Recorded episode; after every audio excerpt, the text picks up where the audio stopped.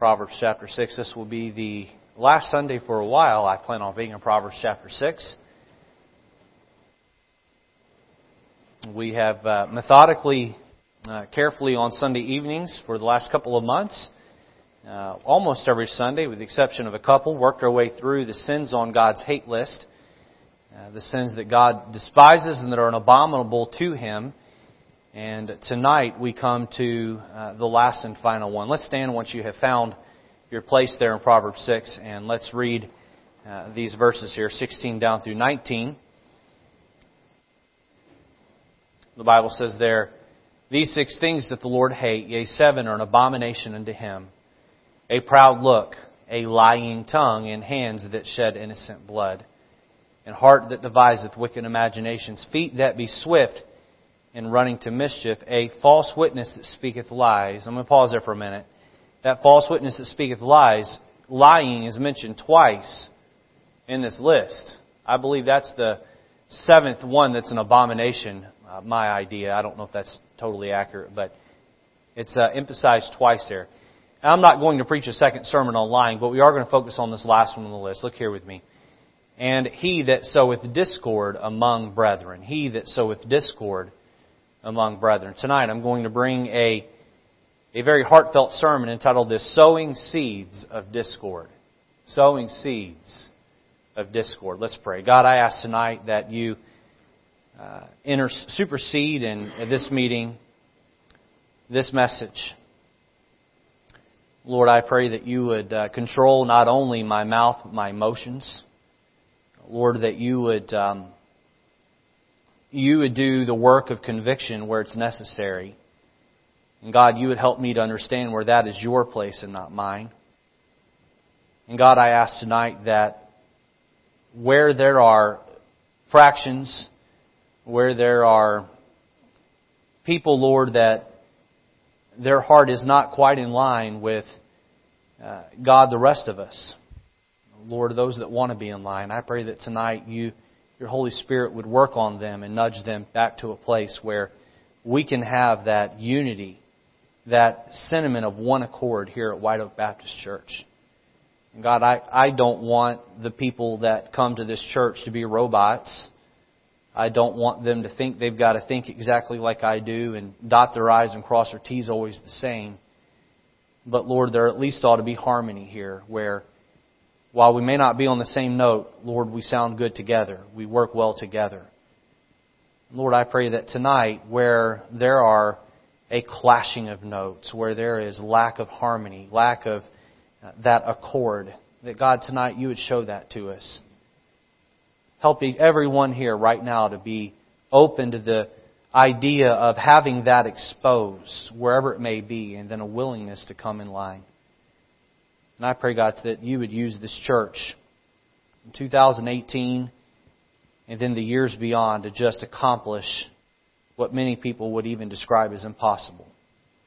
May the gospel get preached and souls be saved and the brokenhearted be healed. And I pray that as we look back one day, maybe this sermon will be part of the reason why, because we got our hearts right with you. In Jesus' name we pray. Amen. You can be seated.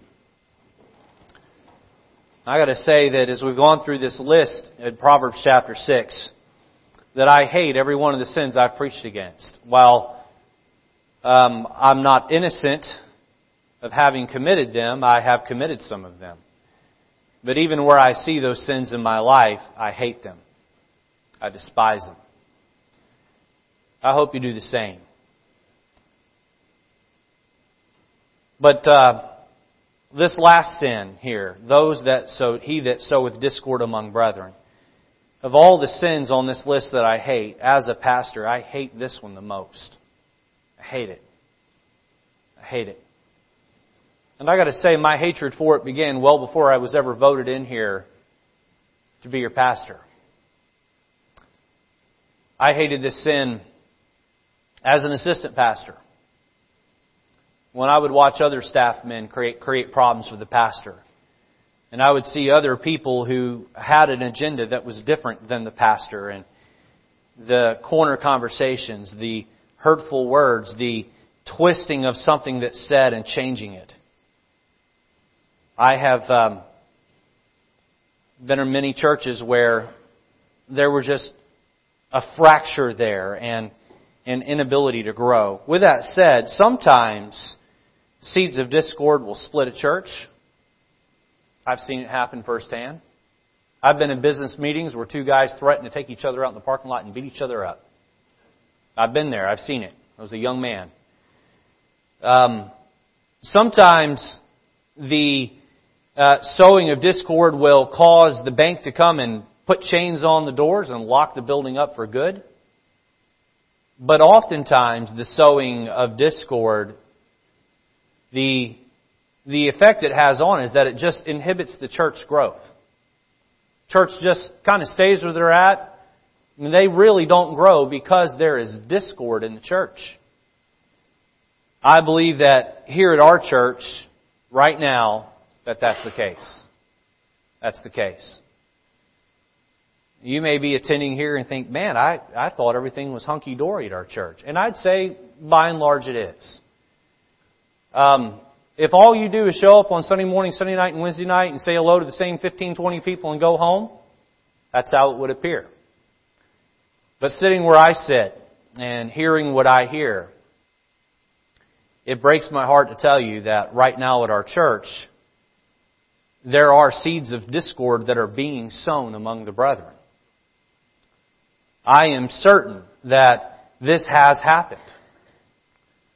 And I am certain that uh, this, uh, this has happened in the past and that it is currently happening inside some of the relationships that are here right now.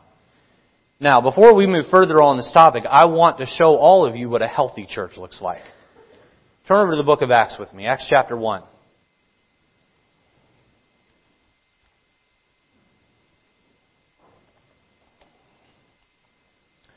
I want you to know I sped along the uh, the beginning of the service because I know my sermon is going to be a little bit longer than normal tonight, and I want to be respectful of your time. I want to try to get you out here as out of here as close as a regular time as normal. Acts chapter one.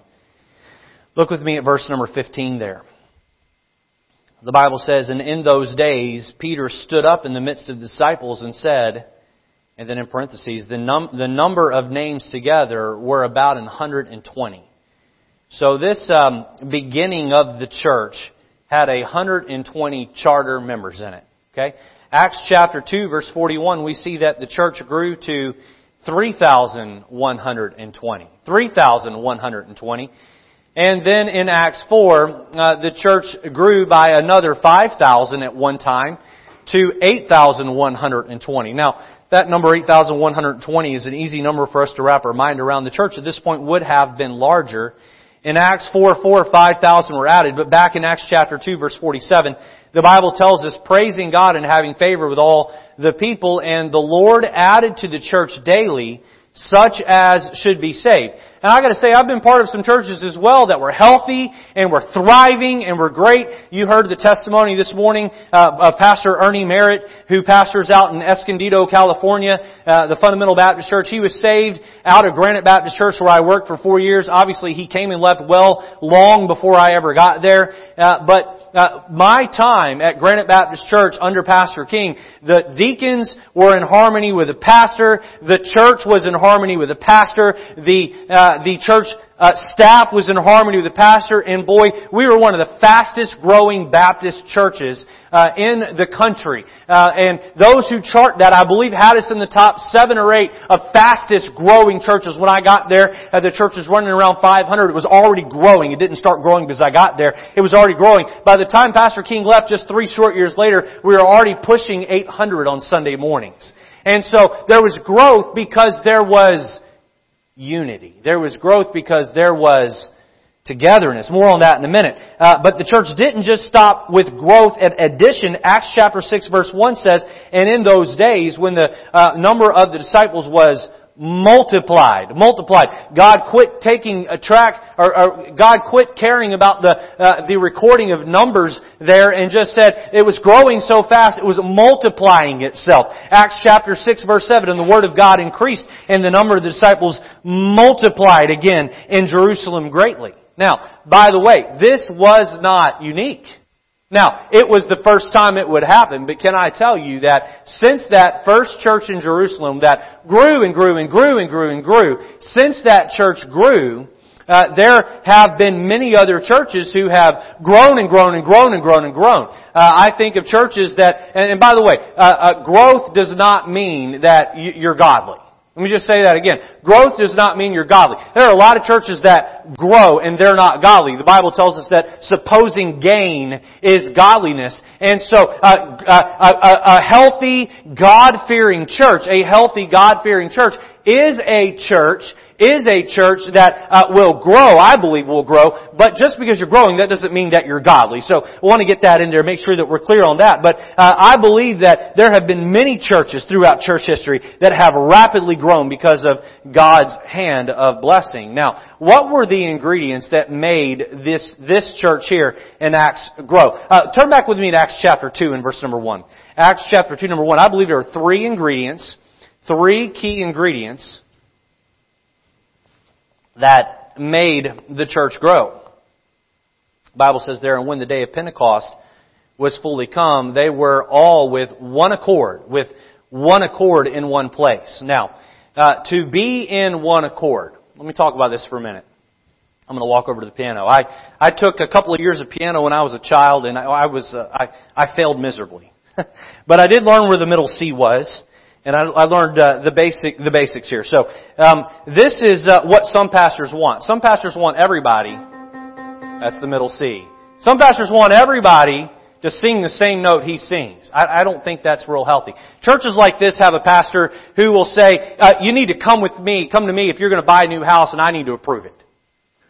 You say that's crazy. I've seen churches this way. You need to come to me if you're going to sell and buy a new car, and I need to give you an okay on it. That's nuts. That's a pastor that wants everybody to sing the same note. That's crazy. Um, there are churches that sound like this. You know what they do? They collapse and fall apart. Now, here's what we want. You know what that is? That's a C, an E, and a G playing together. I don't expect you to sing the same note I do. But that's what a church of one accord sounds like. You know what? There are some areas that you can believe a little bit different than me. Now, on the major doctrines, we need to believe the same things.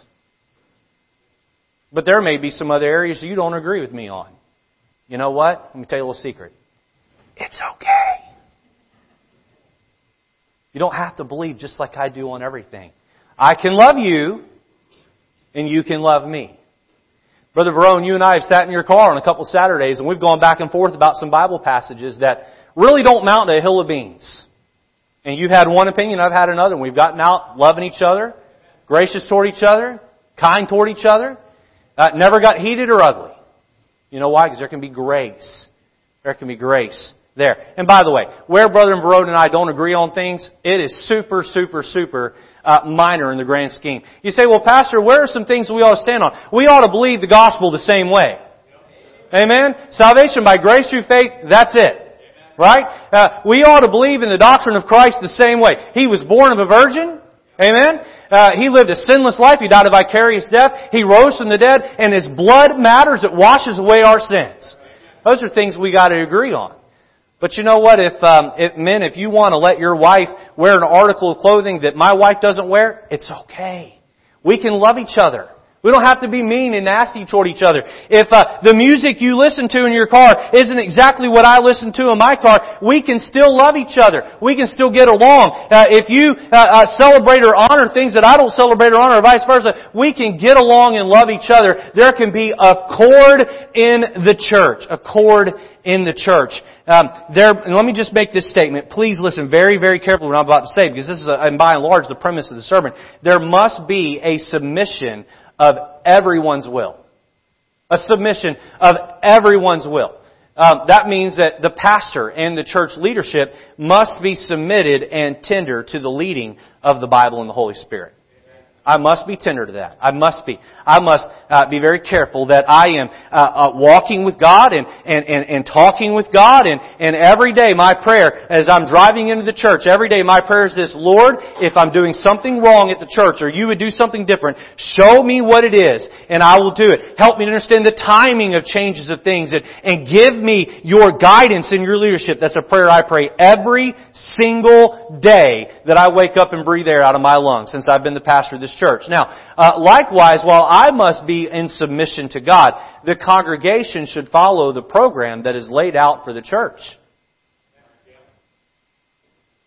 The congregation must follow the program. Must follow the program.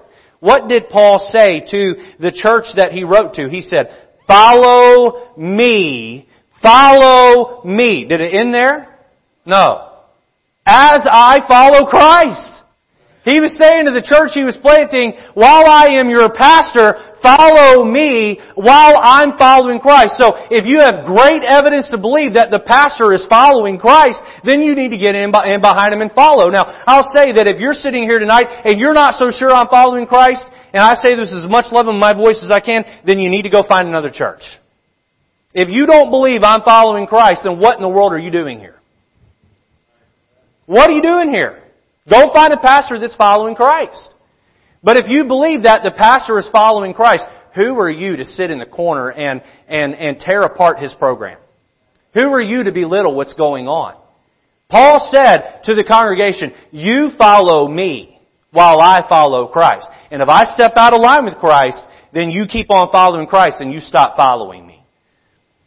If I ever get up here and start preaching out of the English Standard Version Bible, or I get up here and I start changing uh, or getting wishy-washy on uh, uh, homosexual relationships, or I get up here and I start getting wishy-washy on uh, uh, uh, the, the, the, the, the, the, whether Christ was a, a deity or not, then you need to go find someone else to follow, or you need to pick me up by the seat of my pants and toss me out the side door. But as long as I'm standing where I'm standing and the church leadership is standing uh, where they're standing in line with the Bible, then my friends, you need to follow along and you need to be in line. Uh, there was a getting in line with each other that happened in that upper room with those 120 where they were in one accord and boom, the church took off and grew.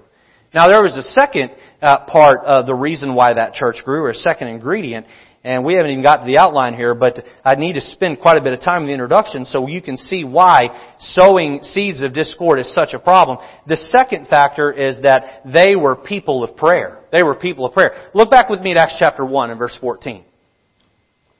It says there, these all continued, look at this, with one accord in prayer. One accord in prayer. By the way, the place that you find that one accord is in your prayer closet. That's where you find it uh, uh, one accord in prayer and supplication. That's deeper praying. With the women and Mary, the mother of Jesus, and with his brethren. And so here you see that there's a spirit of one accord. There's a spirit of prayer. There are many activities and actions that flow naturally from a believer who is spending adequate time in prayer. If your Christian life is off track, then your prayer life is probably off track as well. If your Christian life is just not going real well, then probably you are not praying. If you have a hard time following the leaders in your life, then you probably are having a hard time following God in your prayer life. I believe it was Ian Bounds. I, am not certain that it was him, but we'll give the, him the credit tonight. I believe it was Ian Bounds that put it this way. Every problem is a prayer problem. Every problem is a prayer problem. You have a problem in your life? Something's not going well for you? Every problem is a prayer problem. You show me a church that has God's hand of blessing on it, I will show you a church that is filled with prayer warriors. The third factor I see here is they were filled and led by the Holy Spirit. They were filled and led by the Holy Spirit. Look down at Acts chapter 2 verse 4. It says there, and they were all filled with the Holy Ghost and began to speak with other tongues as the Spirit gave them utterance. Now we'll talk about the tongues thing another time. Uh, the point I want to make out right here is that they were filled with the Holy Ghost filled with the Holy Ghost. As we look at sowing seeds of discord, in a minute we will uh, find that this comes when the fruits of the flesh, the fruits of the flesh are allowed to dominate the tree of our heart. Let me give you a definition for discord. I believe this is going to be up on the screen. Discord means strife and contention. That's what the word means. Strife and contention. So, discord, fruits of the flesh, uh, fruits of the Spirit, what are they? They're love, joy, peace, long suffering, gentleness, goodness, faith, meekness, and temperance, Galatians 5 tells us.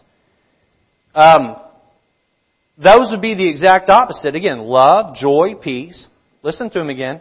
Long suffering, gentleness, goodness, faith, meekness, temperance. Um, those are the opposite of strife and contention or discord. So again, the three ingredients of uh, church growth are this. Brethren that dwell in one accord, brethren that are prayed up, and brethren that are Holy Spirit controlled. Cistern as well, amen. If a church is not growing, then it is quite possible that one or more of these ingredients are missing. Through this lens, we understand why God hates the sin of sowing discord. Hates the sin of sowing strife and contention among the brethren. Christ has called and equipped the local church to be the means by which the world receives the good news of the gospel. Tonight I propose that God hates the sin of sowing discord because it destroys or it at least inhibits His church from accomplishing its purpose. Everybody look at me right here. My friends, I am not your enemy. Satan is your enemy. That brother or sister uh, uh, in Christ that uh, you clash with here at this church, they are not your enemy. Satan is your enemy. If we could stop all the bickering with each other, if we could, if we could all stop promoting our own causes, we could all strive together to fight the devil, we could replicate what many, many other churches before us have done. And that would be to reach this area with Jesus Christ. I also want to make sure I'm careful to state this right here those that are closest to me um, uh, spend the most amount of time with me, down to the person who just comes occasionally. You may believe that Pastor Lejeune, all he cares about is growth because numbers, numbers, numbers, numbers. Let me just make sure that everyone's clear on my stance on that, on my heartbeat on that. Um, I don't I don't care uh, uh, about having a big number for the sake of a big number. Can I tell you what my heartbeat is and, and the engine that makes me go? There is a world of hurting people out there that need Jesus. And yeah, I want us to grow because I want them to get reached. And if you want to criticize that, criticize away. There's a world out there of hurting people. When I walk through Walmart, I don't see tall and skinny, short and fat. I don't see color of skin. I don't see poor or rich. I see souls that are lost and need Jesus. I see people that are living in broken relationships. And I do everything I can in my power to, uh, uh, uh, to, to come here and pastor this church in a way that will help reach those people for Jesus. Am I perfect at it? I'm far from perfect. I've got a lot of growing to do. But that is at the core of who I am as an individual. Tonight we're going to look at four truths about sowing seeds of discord. Number one, notice the seeds of discord. The seeds of discord. Now, there are several reasons why a person may feel inward, inward discord or strife. By the way, before you produce strife, outward or you throw it outward on others, you first have it, the seeds inward. It's like a farmer who has a pouch. He cannot sow the seeds if he does not have the seeds. And so the seeds that you have are the seeds that you will sow. So where do those seeds come from? So we're going to look at these quickly here. Notice letter A, an unforgiving spirit. Unforgiving spirit. Turn over with me to Proverbs. Proverbs, we're going to be in Proverbs quite a bit tonight, so if you will turn over there and then you can just hold your spot there for a good long while. Uh, and we're going to uh, go back and forth between, oh, uh, we're going to look mostly at the middle of the book there. Proverbs chapter 10. Turn over there with me if you will. Proverbs chapter 10 and verse number 12. The Bible says there, hatred. Notice the cause. Hatred stirreth up strifes but love covereth all sins. By the way, the root word there for uh, uh, discord is the same word you find here for stripes. Hatred stirreth up discords, or hatred stirreth up stripes, but the contrast, love covereth all sins. And that's a great study on its own. Turn over to Proverbs chapter 15. Proverbs chapter 15 and verse number 18.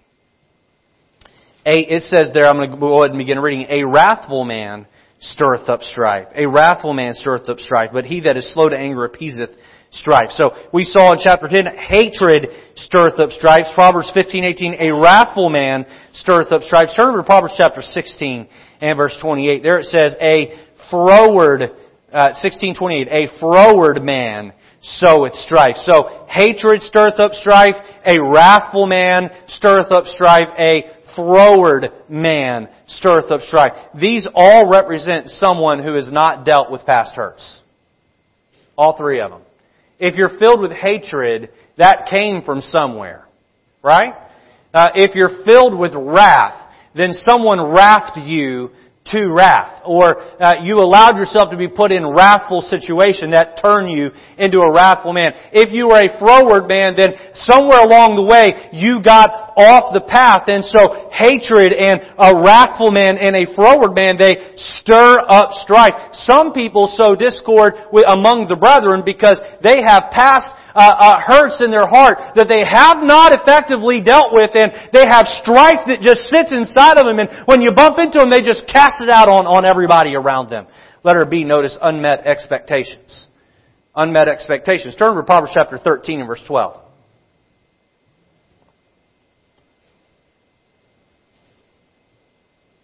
A great verse for understanding the human heart here.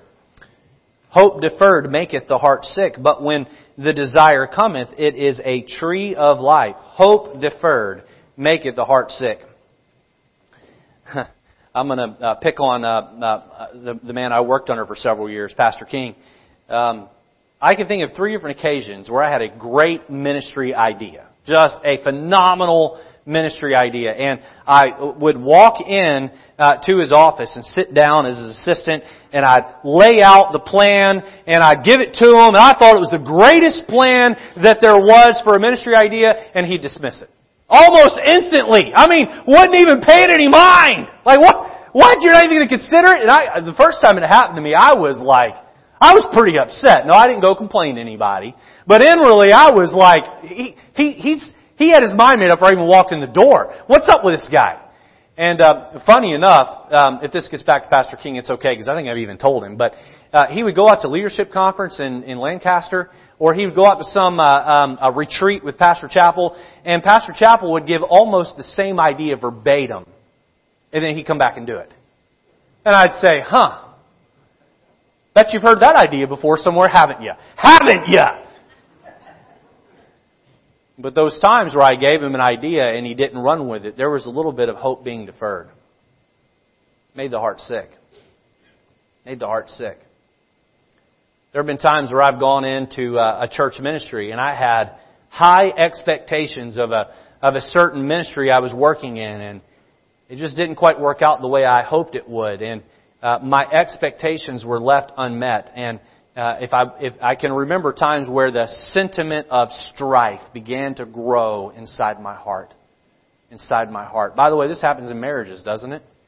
You have expectations for your spouse to be or do something, and they they don't live up to that, and then strife begins between the two of you. This happens all the time in the relationships with parents and their adult children. The adult children aren't living up to a certain level and there are unmet expectations. You've been trying your, their whole life to train them the right way and then they're just kind of going off in left field and there's this unmet expectations and it causes strife between you and them. And uh, we, are looking here at uh, uh, the the seeds of strife, and we looked at an unforgiving spirit, unmet expectations. Letter C, notice the wrong crowd, the wrong crowd. Proverbs chapter 16, verse 28. Go back there with me. We were just there a minute ago. We're going to look at the second half of the verse here.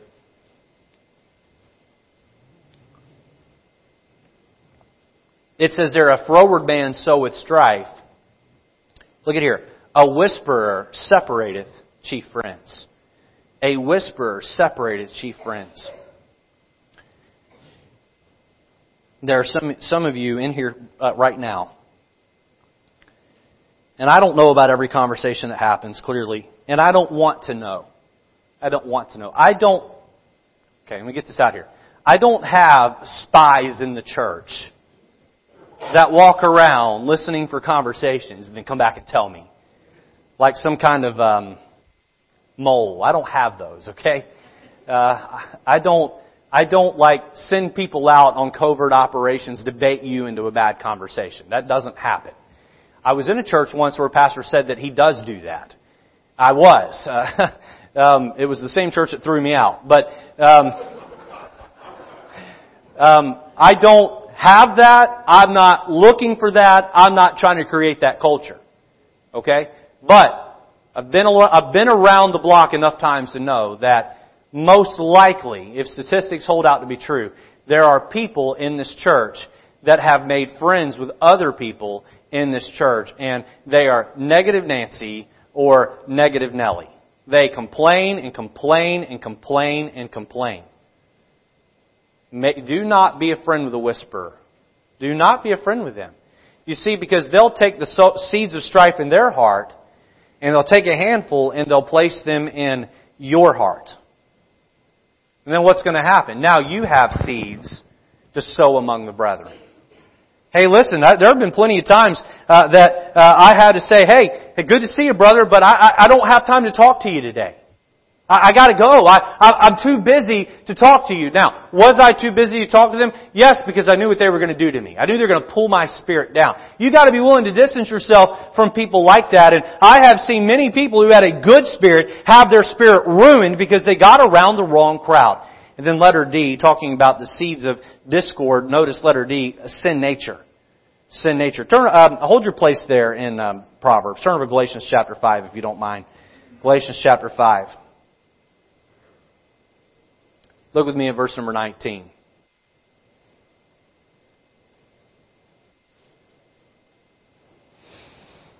The Bible says there, it says, Now the works of the flesh are manifest, which are these. So these are the works of our flesh, our sinful nature. Adultery, fornication, uncleanness, lasciviousness. Alright, none of that seems to deal with strife. But hold on. Idolatry, witchcraft. Now, here's where it gets into the sowing of discord. Hatred, variance, emulations, wrath. Oh, there's that word. Strife, strife, strife, seditions, heresies. Now, don't miss this here. You don't need to be carrying past hurts to sow strife. You don't need to have uh, your expectations shattered to cast out controversy. You don't need to have the wrong friends around you to plant in the hearts of others uh, contention and strife and discord. Even without all of that, you are still capable of sowing discord just because it is your sinful nature's desire to do so. That's it. You can up to church one day and the pastor could say some, something or a, your Sunday school teacher could say something or a brother in the hallway could say something to you you don't like and now all of a sudden, boy, a big church problem can break out over that. Why? Because at your heart, you're a sinner and so am I and so am I. Number one, we see the seeds of discord. Number two, notice the sowing of discord. The sowing of discord. We began by looking at the seeds of discord in the heart of the sower. Now let's look at the method of sowing or casting out the discord. Letter A, notice subtle conversations. You still have your place in Proverbs there? Turn back over to chapter 26. Proverbs 26 and verse 20. Subtle. Letter A, subtle conversations. Look here. Where no wood is, there the fire goeth out. So where there is no talebearer, the strife ceaseth. I've got a wood stove at my house. House we just bought a few months back came with a wood stove. I get to learn to chop wood. um, I don't really know how to chop wood. I've got to learn how to do it. And uh, we we bought the house. There was uh, some chopped wood there for us to use, and I think we're down to about the last 15 or 20 logs. And I got to tell you that uh, that has really helped our oil supply to last longer. Uh, and uh, as the wood goes out, guess what happens? The fire goes out too. Fire goes out too. Guess what? You have a tale bearer. What's a tale bearer? Someone who bears tales. Someone who bears mistruth. Someone who bears uh, uh, uh, that which is harsh or rude or ungraceful. Uh, and you get rid of them, the strife goes out with them as well. I talked to uh, you all uh, probably about a month ago about two old ladies at Central Baptist Church where I was saved. as a young boy, I would, was forced to sit in the pew while my mom was in a choir practice, and these ladies would sit and knit, sit and knit, and while they would sit and knit, these two old ladies would gossip about every single person in the church all the time. This is just their practice. They would sit and knit and say, well, did you hear about sister such and such? And I heard that she did this. And did you hear about brother such and such? I heard that he said this. Oh, I can't believe he had the nerve. And it was just a back and forth. And I would just sit there and grin ear to ear thinking, this stuff is like, this is lame, right? Like, you guys are actually gossiping about this. I gotta believe that some of that goes on here. There's a great children's song that says this. It says, Oh, be careful, little tongue, what you say. How about this verse? Oh, be careful, little ear, what you hear. Be careful, little ear, what you hear. For the Father up above is looking down in love. Oh, be careful, little ear, what you hear. You may think that you can stand out in the parking lot, or you can go up back in the classroom, or you can get on your phone and send a text message, or you can make a phone call where no one will see or hear what you're saying, but the Father up above, He knows. He knows. Now, let me do some exposing here. Generally, when we are guilty of this. We will mask our seeds of discord with hyper spiritual language. Hyper spiritual language. I'm not going to use the whole I'm praying for you thing, or we need to pray for. Alright? Let me give you some other ones. Okay? Here we go. Let me give you a scenario. We read a verse of scripture and talk about how and why we disagree with brother such and such or sister such and such. Or we will pick a part, we will pick apart a sermon while texting with another church member, uh, uh, giving our our take on what that passage really means. You know what you're doing? You're undermining the pastor. You're undermining the Sunday school teacher. You're undermining that that church leader. You're undermining them. You say, "Well, I just have a different take on it." Well, then go to the pastor and show them your take. Or go to the Sunday school teacher and show them your take. Or go to the assistant pastor and show them your take. The one that actually gave the message, but don't undermine leadership by acting more spiritual than you are, than they are. Now watch this. Watch this. Hear what I'm about to say. If, even if the preacher is wrong about the passage and you are right, look here, you are wrong in criticizing the speaker behind his back. You're wrong. You're wrong, you're wrong, you're wrong. There have been times I've sat in the pew and listened to someone preach a sermon and said, I, uh, I don't think that's what that means. I have tried to behave in a way where I go to that speaker if I deem it necessary and say, let me give you my take on that. Or I will go, you know what? It really doesn't matter if he's right or I'm right. God will straighten us out. I'm gonna leave it alone. I'm going to leave it alone. You take the hyper spiritual route, you're still just as guilty of sinning as a pastor who preaches the Bible out of line. I have seen those who will carefully criticize a leader, and here's their tactic. They tear down the team around the leader. Or they tear apart the program of that leader first. And they'll say things like this, I'm not attacking the pastor. I'm not attacking uh, the assistant pastor. I'm not attacking the deacon. I'm not attacking the Sunday school teacher. I just think that this little quirk about this ministry that they're running, I just, I wouldn't do it that way. I wouldn't do it that way. Subtle conversation. You're, so, you're taking that strife that, that's deep down in your heart and you're casting it out into the hearts of others. God says that He hates that sin. Pharisaical Christians are very good at making themselves look more spiritual than everybody else around them while they underestimate ideas uh, that aren't theirs and uh, self-promote. They self-promote. And the sowing of discord among the brethren. We see subtle conversation. Letter B. Ooh, I'm going to open up a whole other can of worms here. Social media. Social media. He's going to talk about social media. Now, I, uh, I don't have social media.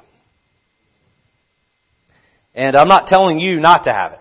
Alright? If, if you can contain it and control it and keep it in moderation, when I had social media, most of what came into my newsfeed was healthy Christians uh, that were promoting Christ. I've gotten a lot of good quotes for sermons off of social media. Uh, there's been a lot of good I got off of it when I was on it. You say, well, why did you get off on it? Off of it. In part, in part, it was consuming too much of my time and keep me, keeping me from uh, really doing those things which are important. So I want you to do this for me. Take your Bibles and turn over to 1 Corinthians chapter 6. I'm going to show you some principles about social media this evening. Now, let me just say that social media isn't in the Bible, but principles about how to be on social media are in the Bible.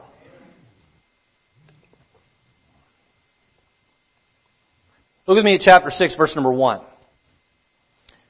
It says there, Dare dare any of you, having a matter against another, go to law before the unjust and not before the saints? Do ye not know that the saints shall judge the world? And if the world shall be judged by you, are ye unworthy to judge the smallest matters? Know ye not that we shall judge angels? How much more uh, uh, things that pertain to this life? If then ye have judgments of things pertaining to this life, set them to judge who are uh, least esteemed in the church. I speak to your shame. It is so that there is not a wise man among you no, not one that shall be able to judge between his brethren, but uh, but brother uh, goeth to, uh, to law with brother, and that be, look and here's the line I want you to get here, and that before the unbelievers. Now therefore, there uh, uh I missed my line there. Now therefore, uh, there is utterly a fault among you because ye go to law one with another. Uh, why do ye rather, not rather take wrong, uh, take wrong? Why do ye uh, not rather suffer yourself to be defrauded? So what the church Corinthians was guilty of is, hey, this guy was going into business with this guy. They were both going to the same church and they had a disagreement about something and one of them felt that the other was being cheated. So they were suing each other and taking it into a court of law that had a judge who was an unbeliever and the judge, the unbeliever judge was having to settle disputes between two Christian brethren. And Paul wrote here and he said, hey guys, don't drag your dirty laundry as believers into uh, the courthouse in front of unbelievers. Here's the principle that I want you to get tonight. When you put something on social media, when you put it on there, you're putting it on the internet and it is there forever. And it is your dirty laundry being drug out in front of all the other people. Now, sometimes I think we just hit the hit the uh, uh, the send key uh, or whatever the uh, post key, and we don't think twice about it. But do you understand that almost everybody in here that has social media, whether it's Facebook or Twitter or Instagram or one of the other hundreds of social media sites that are out there, uh, don't do you not understand that you have lost people who are reading what you post? And you take some direct shot at the preacher, or the church, or a brother in Christ, or you take, and I, I'm just going to be very blunt here. I cannot stand this approach to social media. I could, it drove me nuts when I was on it. I'm not on anymore. I'm glad I'm not because I don't get to see it anymore. I just live in bliss. E, I don't see it. I'm happy. Okay. Um, sometimes someone will come and show me something else. Somebody else posted. I never ask them to do that. In fact, uh, if if one of you, I, I want to make sure everyone hears me on this. If one of you posts something negative about me or the church, I have asked my wife not to tell me. You all understand that? I have asked her to keep it to herself. Angela, is that true? I have asked her not to do that. Now, uh, sometimes other people will come up and show me, but Angela does not show me. She does not show me. I said that to say this. I'm preaching this point without headhunting tonight. Please understand, I'm not headhunting anybody. But I had social media, and I watched how people did things. And so I would watch as people would take an indirect shot at somebody. Drove me nuts. Well, I'm just having a terrible day. They're baiting someone and saying, well, why are you having a terrible day? Well, let me tell you why I'm having a terrible day. And here comes the, the verbal vomiting all over the internet. Direct or indirect? Direct or indirect? Um, you say, well, Pastor, how should we handle it? I think you should handle it through the scope of Ephesians 4:29. Let no corrupt communication proceed out of your mouth. But, watch this here, that which is good for the use of edifying, that it may minister grace, grace, grace unto the hearers. Hey, that post that you posted, when someone reads it, they go, boy, that is dripping with the grace of God. Or do they step back and pull back the collar and go, ooh, wow, mm, man, they're, they're fired up about something. They are, they are ticked off at a church member. Let me draw up a scenario here for you. One that is just wacky and wild and I, I doubt, seriously doubt this would ever happen. Let's say that, that Pastor Dave one night wakes up in the middle of the night and Pastor Mike has said something to him in the office the day before that just really got him upset. And Pastor Dave says, you know what, I'm gonna, I'm gonna take care of Pastor Mike. And he, he goes over to his house and he pulls out a gun and whap, just shoots Pastor Mike right in the head and Pastor Dave just drops Pastor Mike. No, I'm using a scenario that Pastor Dave and Pastor Mike love each other, okay? I work with them. They got a great working relationship. There's no contention, strife, discord between them, at least not on the level that would cause this to happen, okay? Um, but, uh, so, let's just say this happened at our church.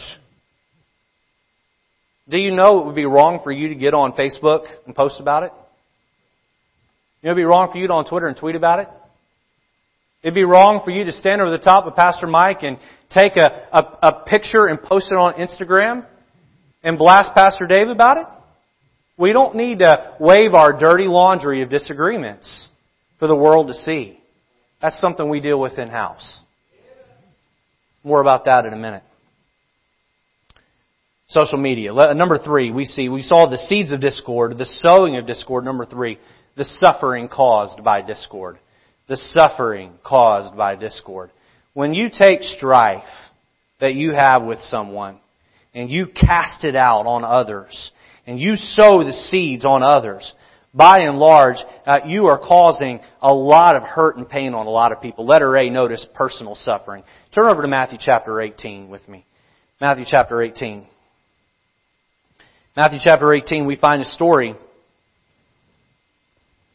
The story about the man who owed the large debt and had it forgiven, and then he goes and grabs the guy in the street that just owed him a couple hundred bucks and throws him in debtor's prison. Throws him in debtor's prison and says, you gotta pay me back right after you've been forgiven uh, uh, millions and millions and millions of dollars. And the uh, people standing there at the debtor's prison go and tell the king, uh, the Lord, they say, hey, that guy that you forgave, of that large debt. He just imprisoned someone for a little debt. And the Bible talks about how that we're to forgive everyone because uh, that we have been forgiven of our sin debt. Look at verse 32. And we're inside of that story here. And then we're going to leave the story in the middle of the reading. Verse 32. Then his Lord, after that he had called him, said unto him, O thou wicked servant. I forgave thee all that debt because thou desirest me. Shouldest not thou have had compassion on thy fellow servant even as I had pity on thee? And his Lord was wroth and delivered him to the tormentors till he should pay all that was due unto him. So likewise shall my heavenly Father do also unto you if ye from your hearts forgive not every one his brother their trespass. What's going to happen to you if you don't forgive someone who's hurt you? The Lord's going to turn you over to mental tormentors. Mental tormentors.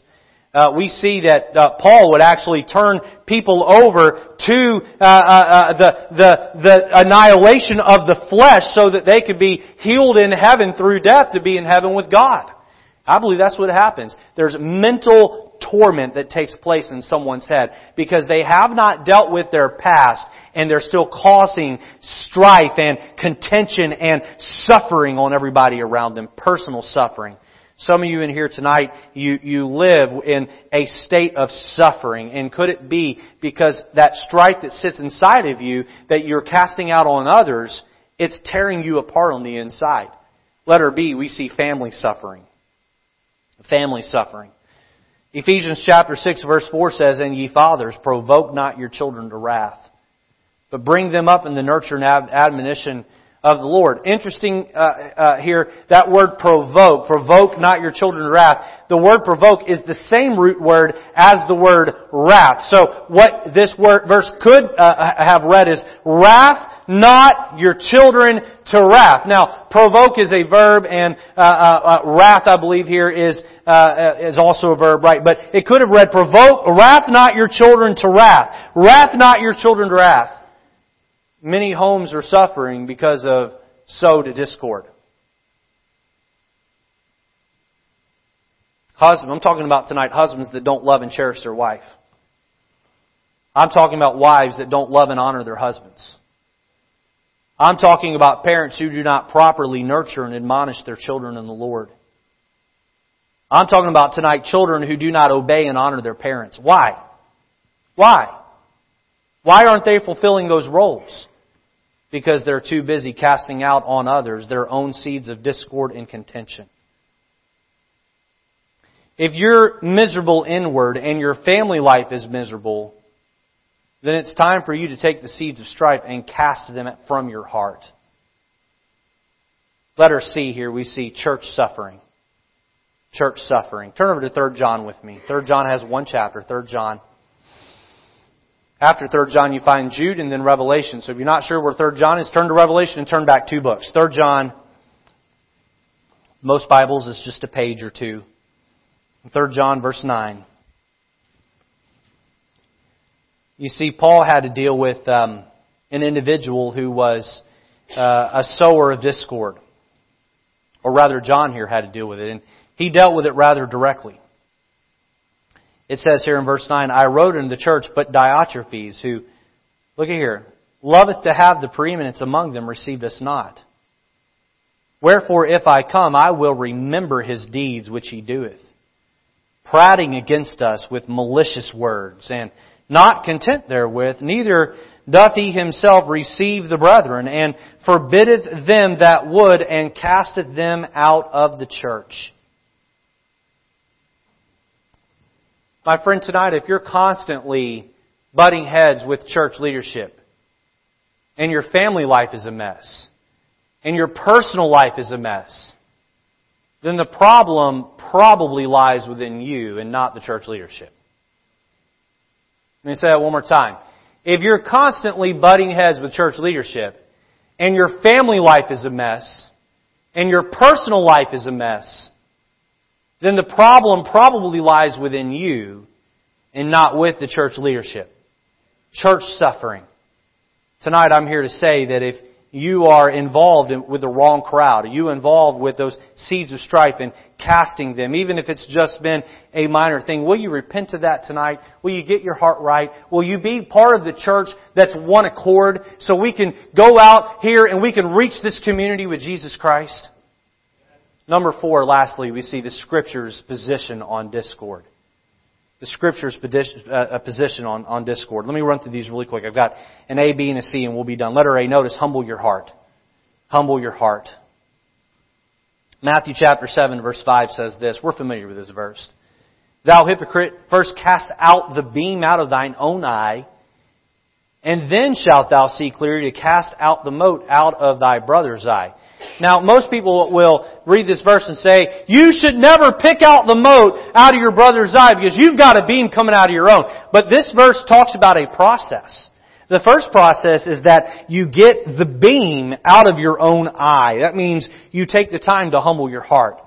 You take the time to see where you have things in your heart that aren't right. You get down on your knees and you pray and you confess your sin and you get that beam out of your own eye. And then once you have successfully laid the beam down with a heart of humility. That word is so huge, humility.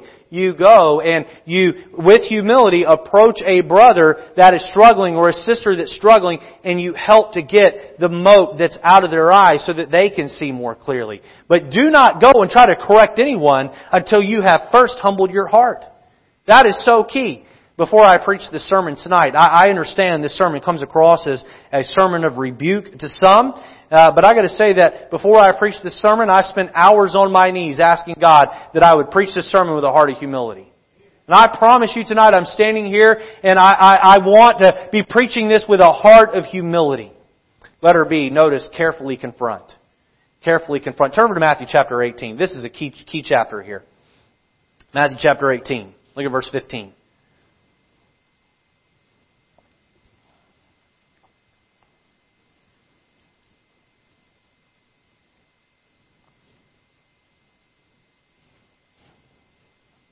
I'm going to wait till everyone gets there. I want to make sure everyone sees this. By the way, if, if I, I have never been in a church where this has been practiced perfectly. And I would really like to see our church come very close to that. Look at verse 15. Moreover, if thy brother or sister shall trespass against thee, go and tell him his fault. Look here, on Facebook.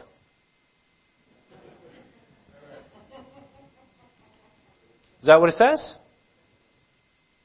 Go and tell him his fault on the street corner where everyone can hear. Look here. Go and tell him his fault between thee and him alone. Alone. That's where it begins and ends. If you have a problem with someone, you can tell two people. You can tell God first, and then you go tell them. And then you button your lip. Now, if the problem is not resolved, look at the rest of the verse. If he shall hear thee, thou hast gained thy brother. But, if he will not hear thee, then take with thee one or two more. Now these people likewise have humbled their heart. Right? That in the mouth of two or three witnesses, every word may be established. Every word may be established. Carefully confront. Now, there have been times in my Christian life where I have uh, uh, felt offended by something somebody said or did to me, and I felt the need to approach them on it because I felt that they, it was causing them to continue to live in habitual sin, and their habitual sin had affected me, and, and it's affecting me. I needed to go to them and stop them from continuing to do that because while they were hurting me, they were hurting others also. But then there have been other times where someone has done something to me and it was an isolated incident, and you know what I had to do? I just had to get over it. I just had to get over it. Hey, you know what? He had a bad day. He said something that wasn't nice. He spouted off the mouth at me. It was a, it was something I'd not really seen him do before. And you know what? I'm gonna let it go. I'm gonna let it go. That's a great way to live. We talked about last week how a lot of Christians just need to grow a thicker layer of skin. But if you feel that it is an ongoing issue, and it needs to be confronted. You get down on your knees and you make sure you confess your sins and your heart is clean right before God. And then you go to that person directly and you address it. And then if they ignore you, then you take some other people in the church uh, or other brothers or sisters in Christ who are mature in the Lord and have confessed their own sins and have witnessed the same sin. They're not just taking your word for it. They've witnessed the same sin and then you confront them together. You say, well, Pastor, what if that doesn't work? Well, let her see. We see expose and expel. Expose and expel. Look at verse 17. And if he or if she shall neglect to hear them, tell it unto the church. But if he neglect the church or she neglect, the church, let him be unto thee as an heathen man and a publican. A heathen man and heathen man and a publican. So you, uh, you, you take this and you go to them one on one, and then you bring people with, and then if they still won't hear it, you bring it before the church. And if then it still isn't properly addressed, then you vote them off the church rolls and you consider them as a lost person outside the walls of the church. Now, interesting about Matthew 18. I, I want everybody to get this. Okay, Matthew 18 begins talking about having a humble heart. And Matthew 18 ends about forgiving other people. And in the middle of that, you have this story about confronting and expelling. It ought to be done with humility first, and then if you gotta do it, you do it, and then it's followed up with forgiveness on the back end. I have seen, I have seen individuals voted out of a church where that person got their heart right and they were later accepted back in the fold. I think that's wonderful. I think that's wonderful. Proverbs chapter 22 verse 10 says this, cast out the scorner and contention shall go out, yea, strife and reproach shall cease. I want to finish the sermon tonight uh, with uh, with two requests. Request number one: if if you have been guilty of of sowing, casting out contention or strife, tonight will you get down on your knees, either here or at home, and confess it? Will you confess that?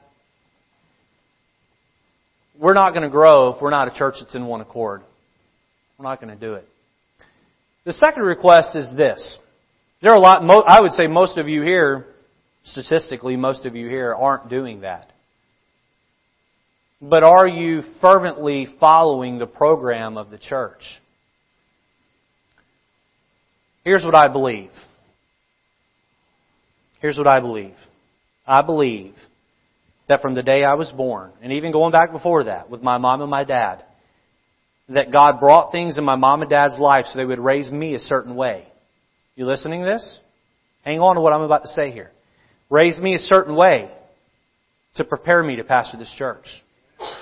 I furthermore believe that God had me go to a particular Bible college so I would learn things that would help me to pastor this church.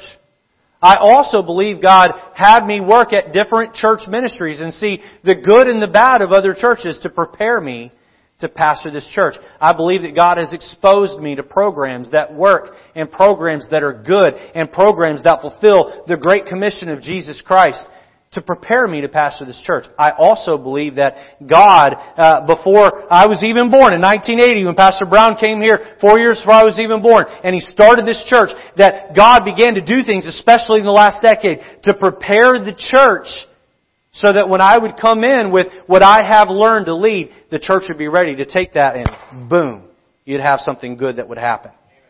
You say, well, all that work that God has done to bring this union of Pastor Lejeune and Mrs. Lejeune and Matthew and April and, and, the team that I have around me and the deacons I have around me and the Sunday school teachers I have around me and, and, and all of this work that God has uh, uh, done in order to make this happen, how can that be circumvented? By you casting discord out and by you not getting on board with the program and running with it. A mediocre program that has a church that's fully behind it is way stronger than a great program that has nobody behind it. You may look at my program and say, eh, eh. But if the church will get behind it, we'll reach this community for Jesus Christ. Let's have our heads bowed and eyes closed this evening. Our heads bowed and eyes closed. Those that sow discord among brethren, God had Solomon write that in Proverbs. I believe in preparation for the local church. Tonight I ask this question. Your conversations, are they dripping with grace? Are they dripping with, or are they dripping with hypocrisy? Your heart, is it filled with love and submission? Or is it filled with my way or the highway? Boy, that's something you have to look inside and ask yourself.